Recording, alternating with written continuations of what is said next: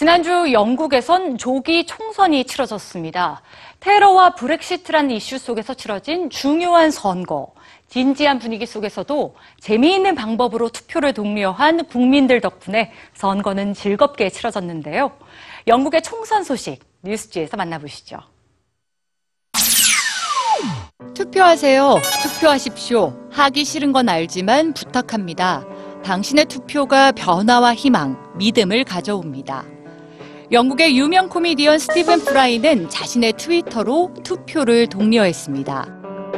집 창문에 재미있는 포스터를 붙여서 젊은이들에게 투표할 걸 당부하기도 합니다. 총선이 있었던 영국의 지난 금요일, 소셜미디어에는 다양한 포스팅이 빠르게 올라왔습니다.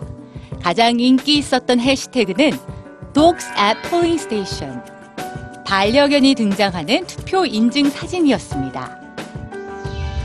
누군가는 투표에 매우 진지하게 임하는군. 피비는 어떤 당을 찍을지 모르겠어요.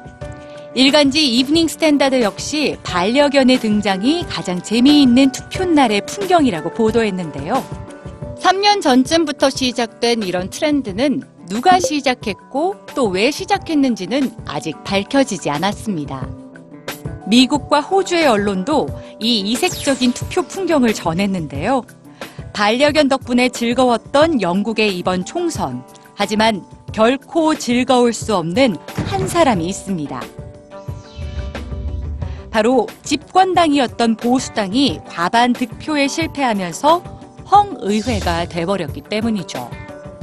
헝의회란 과반 의석을 차지한 정당이 없어 다수당의 단독 법안 처리가 불가능한 상태의 의회를 말합니다.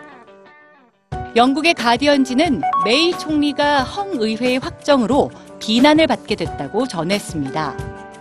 유럽연합과의 본격적인 브렉시트 협상을 앞두고 조기 선거라는 과감한 결정을 내린 메이 총리. 하지만 이번 총선의 결과로 역풍을 맞게 됐습니다.